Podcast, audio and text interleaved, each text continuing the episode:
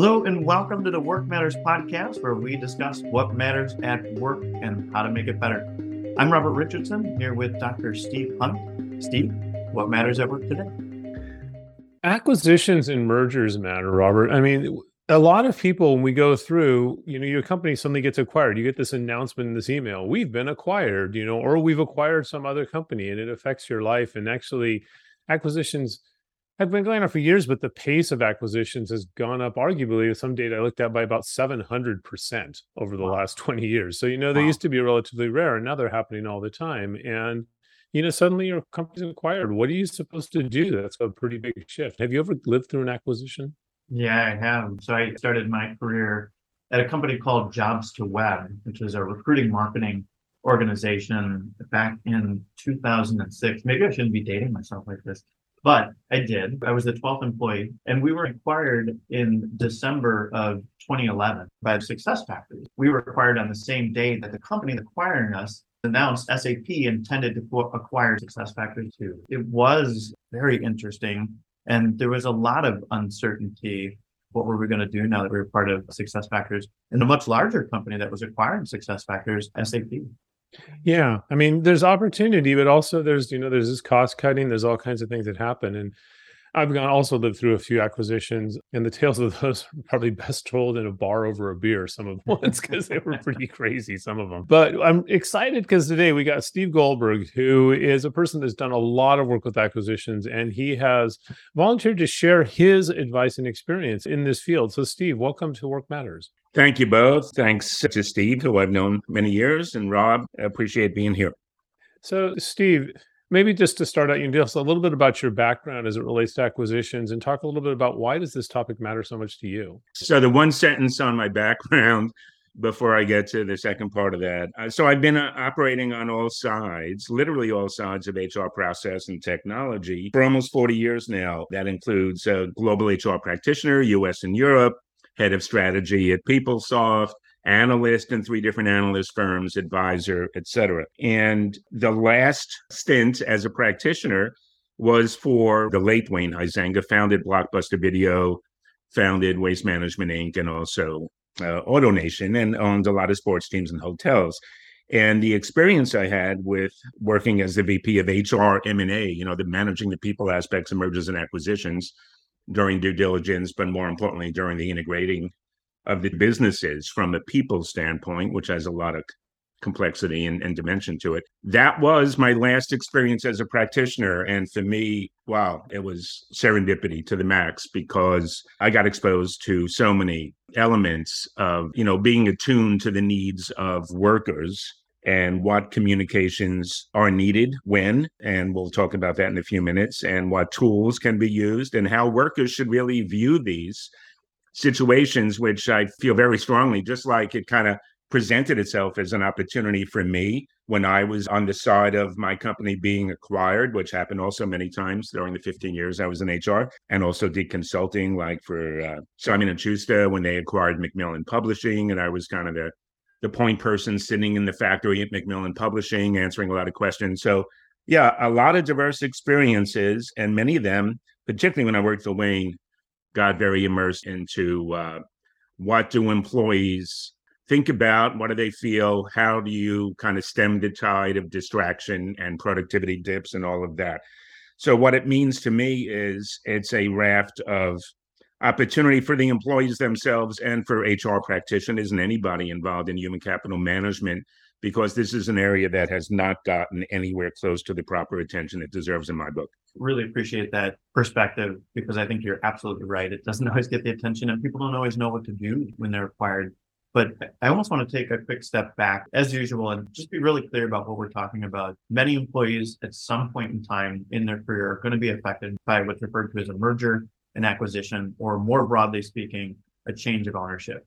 And for the sake of this podcast, we'll refer to all of this as M&A or mergers and acquisitions. And basically where a company buys, sells, or merges with another company.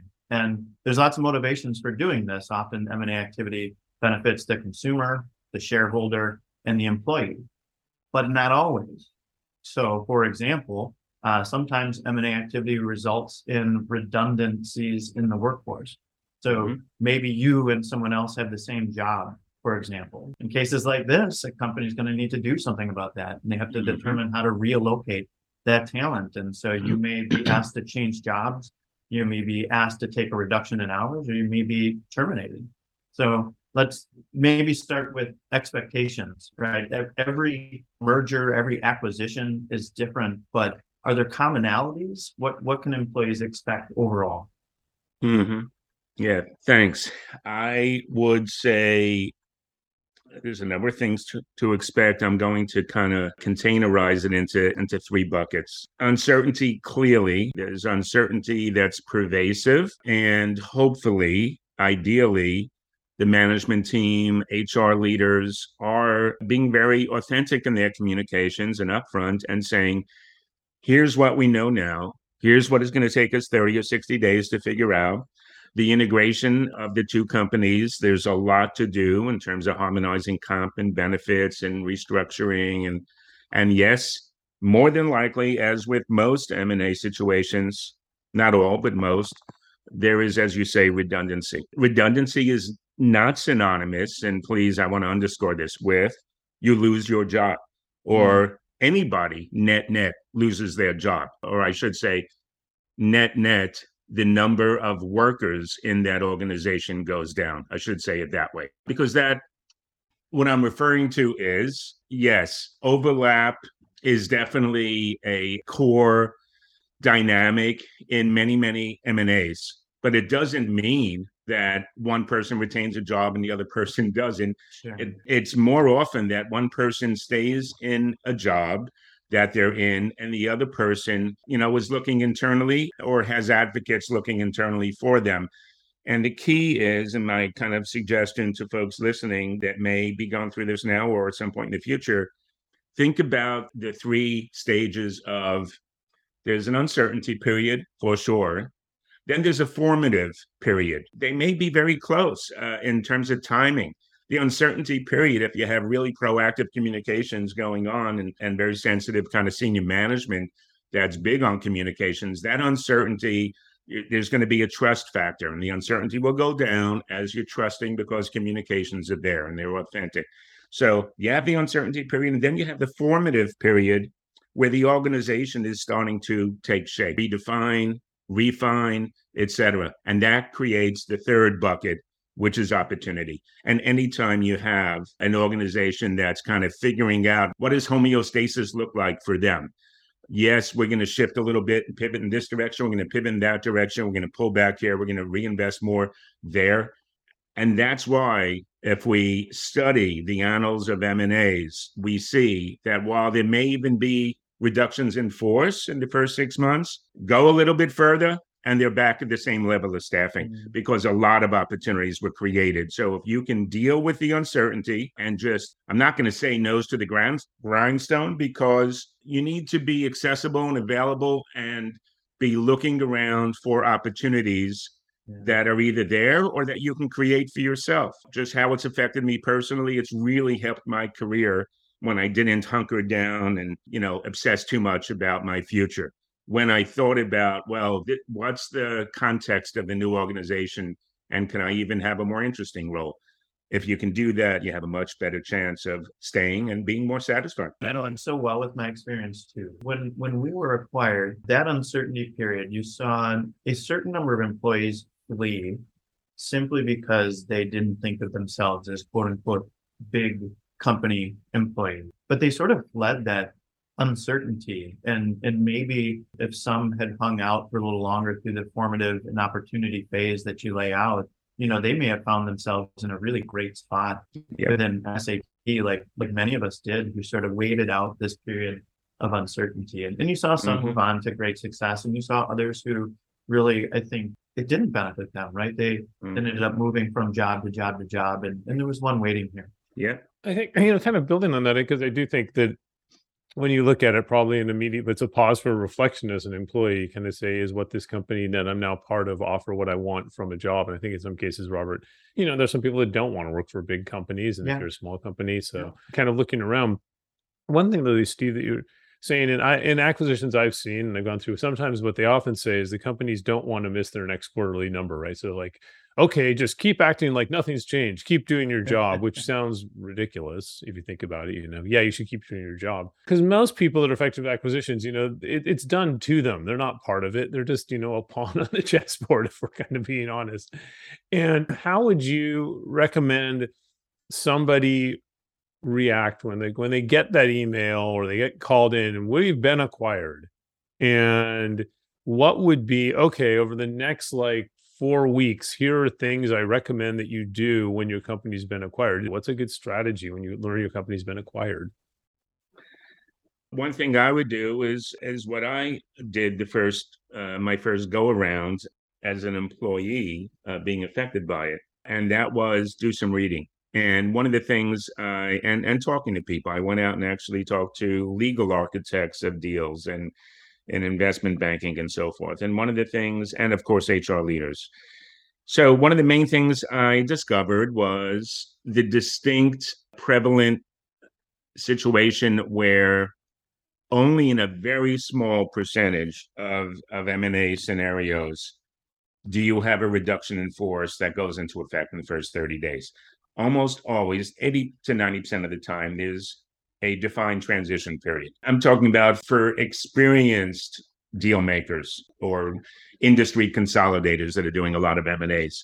They know that it can be so hugely disruptive and probably really undermine the ROI on the deal if they act too hastily in terms of just getting out the sword of Damocles. And because it, it erodes trust, productivity goes way down, uh, reputation as an employer and a corporate brand takes a big hit. So there's usually a transition period. The transition period can be four to 12 weeks, just to pick a number. And that's the time when you want to keep your eyes open about look for signals. What is the new company going to look like? Are we going to be de-investing in some areas, investing in some others? Do I have skills that would even be more relevant in this company now or in different parts of the company? So if you're going to do what people used to do years ago whenever they heard about a reduction in force or an M&A, and that is get out the resume, start talking to people and talk to headhunters, that vibe, you'll be projecting that. And it's not, in my opinion, going, you're not going to be helping yourself because you're going to miss out on that third bucket, which is the opportunity bucket. You're a known commodity where you are. Forget, forgive me for using the word commodity. You're a known asset where you are, and take advantage of that, uh, as opposed to uh, going and and trying to you know start up a new relationship where you got to prove yourself and become a known asset. Leverage what you have, what you've already achieved, and keep your eyes open for how the organization is is changing and where the opportunities will be. That's yeah, my you know, you said something right there. I think is really important. That idea of known asset, and I go back that realizing that you're a known asset within your own organization, but you're an unknown asset to the other organization. Because the other thing you mentioned right at the beginning is you went out and talked to people in your field, right? So you're an HR person, you talk to HR people, but whatever field you're in, there's probably people that if they don't have the same role, they have a similar skill set of some sort. Yep. And having gone through acquisitions, the, on the acquiring company, they're curious about you too, right? You know, so I Mhm. think that point of like use it as a chance to network, but don't network outside the organization, network in the organization. You now have a invitation to talk to all these people. Yes. And by talking to them and learning about them, you may discover opportunities that you didn't know there, and you become a known asset to a new company very quickly, which is a great yes, way to totally. In that context, I'll I'll just raise uh, more more briefly a dynamic which is also part of the opportunity bucket, as it were, and that is more often than not, the combined organization will lose people that they didn't anticipate losing, and that also creates opportunity. So keep that in mind. It's a really fascinating point, Steve, because it, it does reflect my experience too. You know, many of us who were acquired became the deepest recruiting subject matter experts that Mhm, SAP and SuccessFactors wanted to rely upon. You mhm. know, and, and so we were acquired for a reason.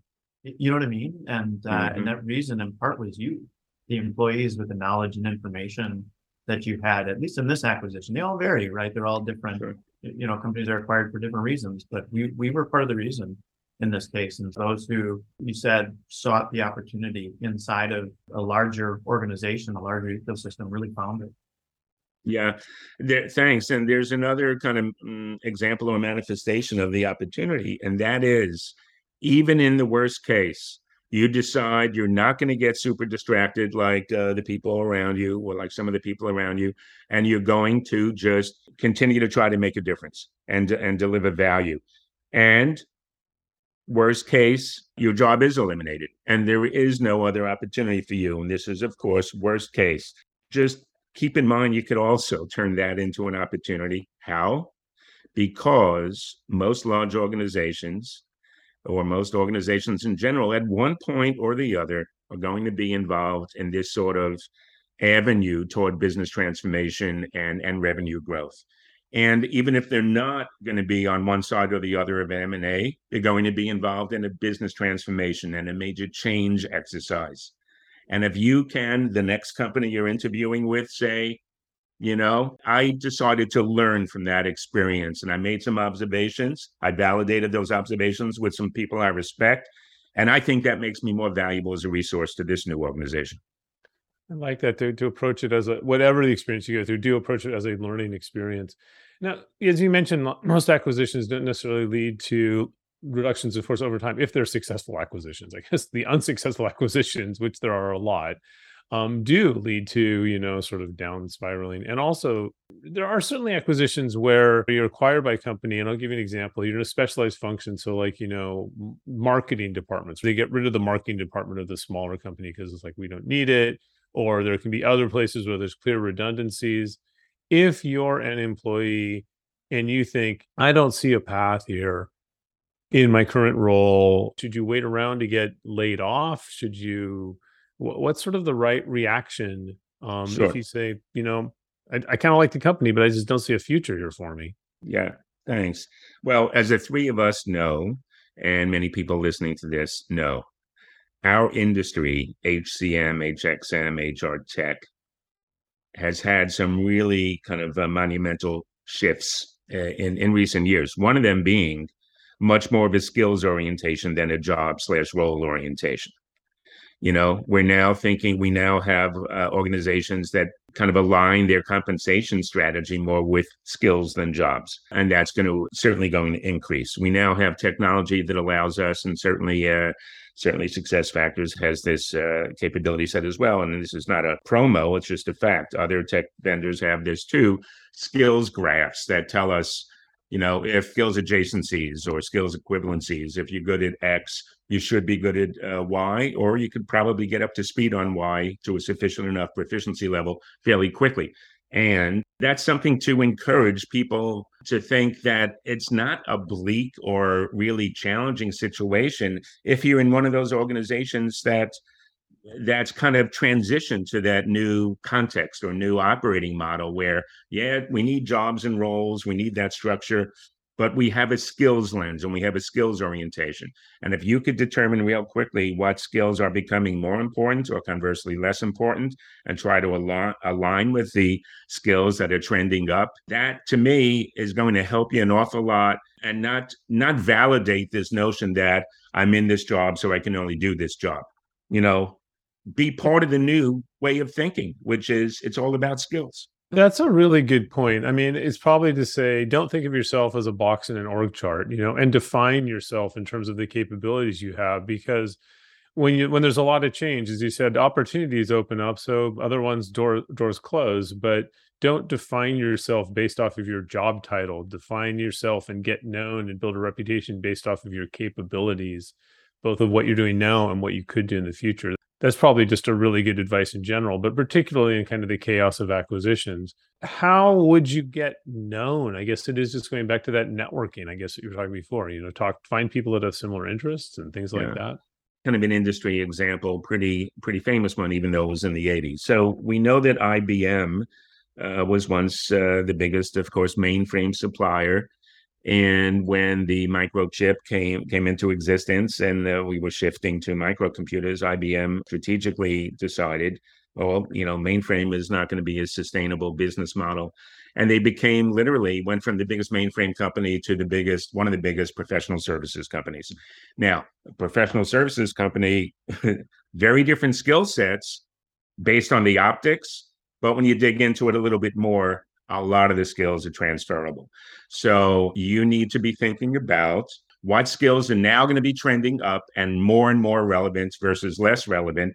And if your manager, ideally, hopefully, is a good advocate for you, or you have some other kind of mentor in the organization that's an advocate for you, go have a chat and say, you know, I I thought a lot about the new entity here, the new combined entity, and it's like a business transformation. And there's there's some skills that are becoming more important. And while they might not have been totally evident in the job I was in, I just want you to know as my advocate that these are skills that that I absolutely do have and I wanted to continue to develop over time and keep your eyes open for me. I'd really appreciate it. You've got to get comfortable advertising yourself a little bit. And I guess the good news is there are a lot of technologies out there to look at those things, but finding a way to get people to know that. Great acquisitions keep repopulations in mind. I remember when we were acquired, Ken Hollick was standing in front of us and he mentioned we were very considered and we took into consideration our customers, our employees, and our shareholders, right? They wanted to make sure that each stakeholder was well served by this acquisition. And, you know, they're, they're not the only ones that need to be concerned with this, uh, founders, CEOs, etc. Your manager should have your best interests in mind. Your manager should have your customers' yep. Best interests in mind and, and your shareholders who supported you all the way through this journey.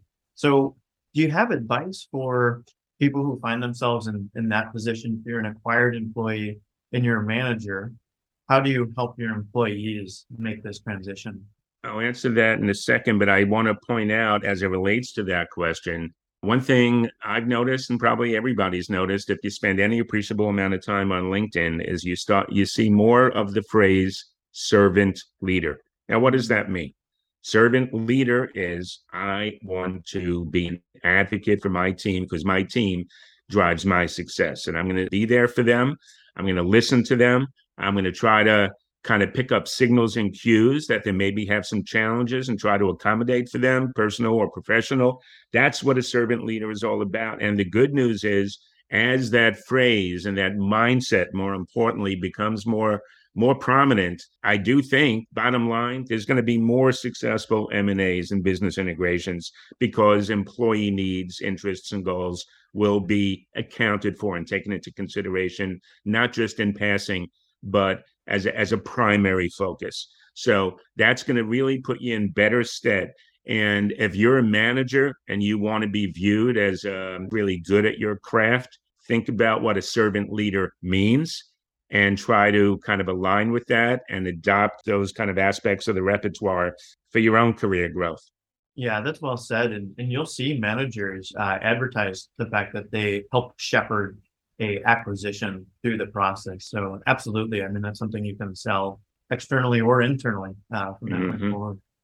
So we're kind of, you know kind of talking and look at this from different perspectives and, and hit on sort of like employees and that need to really redefine your job, use as a chance to expand, use those opportunities as managers. The way you're going to help on that is to support your employees, you know, in addition to like uh, looking at how you advance your own career. Any last just general thoughts? I mean, you've you've seen so many acquisitions, you've seen good ones and bad ones, and and maybe we talk about a lot of what you should do, maybe ending with a question about what is it you shouldn't mm-hmm. do? What is where have you seen people don't have the wrong reaction when they're acquired? From the employee side. Yes. Yeah, from the employee side. Mm-hmm. Well, one thing that comes to mind is, you know, we've talked about viewing it as an opportunity. It's okay to ask yourself the question, what's in it for me? And if you start to obsess, I mean, the period of things shaking out and, and getting to that formative stage, that's going to take days or weeks. And if during that period, you're just kind of working yourself up into a frenzy, you're not just going to your productivity is going to wane kind of value you were bringing to the organization is now you're not going to be doing yourself any favors there uh, but if you can distinguish yourself by staying focused continuing to deliver value and even broadening your repertoire where you can That's where it's at. So if you're going to work yourself into a frenzy, you're increasing your chances for uh, for an exit and then being on the market. Uh, I know I'm I'm kind of using harsh language about working yourself into a frenzy, but frankly, uh, millions of people acted that way over the last 30 years. Last year, by the way, there were 25,000 M&As. Now, uh, total uh, value $5 trillion. Even though we were, were in the COVID era and you had organizations retrenching, you had more M&As than the last 12 years, yeah, each of the last 12 years. Why is that? Because organizations trying to build resilience, organizations trying to uh, acquire companies a little bit more uh, at, at a better price. Transformational exercises often require bringing in new skills. So it's going to continue most likely over the next few years, particularly if we're in, if we're in some sort of recessionary times. Just assume that it's going to happen. If it doesn't, fine. If it does, don't work yourself into a frenzy and and look at it as an opportunity. That's the best advice I can give. It's kind of a combination of what you should do and what you shouldn't do, I guess. Well, that's great advice. Even I think it's probably a good one to, to end the, the podcast on. I thank you, but it kind of goes back to, you know, panicking is rarely a good response. Unless you're going to the dentist. Uh, no, I'm kidding. no, no. Well, well, Steve, thank you so much for appearing on Work Matters and just sharing some of your experience and advice. Because, um, as you say, this is something that is probably likely to happen to everyone at least once in their career. But it's great to talk to somebody who's seen multiple ones and kind of just lay out a path to say, you know, it can be a great opportunity. Don't don't freak out. So thank you. Thank you, guys. Really appreciate it. I enjoyed it very much. Take care now. Thanks. Wow, Robert, uh, once again, uh, fascinating topic. So I love about Work Yeah. Matters is we do cover such a wide variety of topics from such a diverse array of experts. What were some of the things that you took away from Steve's comments about mergers and acquisitions and what employees should do? What I find really fascinating is that Steve's advice really reflects my own and my experience as well. I love how he formalizes it with the uncertainty phase, the formative phase, and the opportunity phase, because some of my top advice would be stay focused, be patient. You, you know what I mean? And and and wait a bit. Really feel this thing out. It may absolutely be the right move to jump ship, but it it could also be a real career limiting move. There may have been incredible opportunity for you inside of this organization. So, like we say in my family, we have two rules. The first is stay calm, and the next one is don't panic. Really take your time. You have time, as Steve laid out. Definitely. And the other thing that I think that you pointed is really important is that you have this sort of period. It's very, very rare for companies to do any radical restructurings in the first like 90 days. And you have this period of 90 days to like one redefine yourself based on your skills not on your job title and then network with people and imagine sort of that opportunity. Imagine if a company said well we're just going to allow you to hang out for nine months and network internally with us and see if you can find something cool. And maybe you end up doing the same thing you're already doing but that idea of like view it as an opportunity and that idea of reframing who you are not based on your job title but your skill set the other thing I also really liked about Steve's presentation is that he worked in the phrase "sword of Damocles" into it. That was super cool. So, if you don't know what the sword of Damocles is, that's another podcast, another episode. I do want to add one other point too, and and that is uh, Steve mentioned you should do your research, and and part of that research, by the way, should be your employee contract. When you look at this, oftentimes, if you're part of the right sort of corporation, you were receiving shares of that company, even though it was a private company, and there may be rules about when those shares vest. And those rules may dictate that your shares vest over the course of some time period. So if you're unfamiliar with this, that means that if you had 100 shares of stock in a private company, one third of those shares may become yours every single year for three years. Well, if all those shares aren't owned by you, the company that acquired you may not have to pay you those shares. So you may limit your compensation by exiting an organization too early rather than sticking with them and waiting until all of your shares vest and they pay you out. So so really be mindful of your own employee contract as well. Yeah, absolutely. You should leave with what's yours if you do leave, for sure. Well, that is our show for today. Thank you to our guest, Steve Goldberg, for joining us. Thanks to the Open SAP team for supporting educational programming like this for professionals. Thanks to Robbie Echeverria, who helped edit this podcast. As you may or may not know, Work Matters is a volunteer driven podcast. And as such, we really can't thank Robbie enough for staying with us even after her internship with SAP ended. So, quick plug if you are looking for a fantastic hire with marketing and event experience from one of the largest global software companies in the world, SAP, please don't hesitate to take a peek at our show notes. Get in touch with one of us.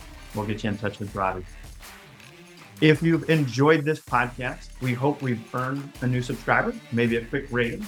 We'll be sure to get you more information as you've heard in our show notes, so look no further than that for information on Steve Goldberg, myself, Robert Richardson, or the ever prolific Dr. Steve Hunt, who, by the way, one more plug, just released a new Amazon best selling book called Talent Tectonics. We look forward to seeing you on the next podcast because what matters? Well, today, mergers and acquisitions matter. Work matters. Thanks for joining us on the Work Matters podcast.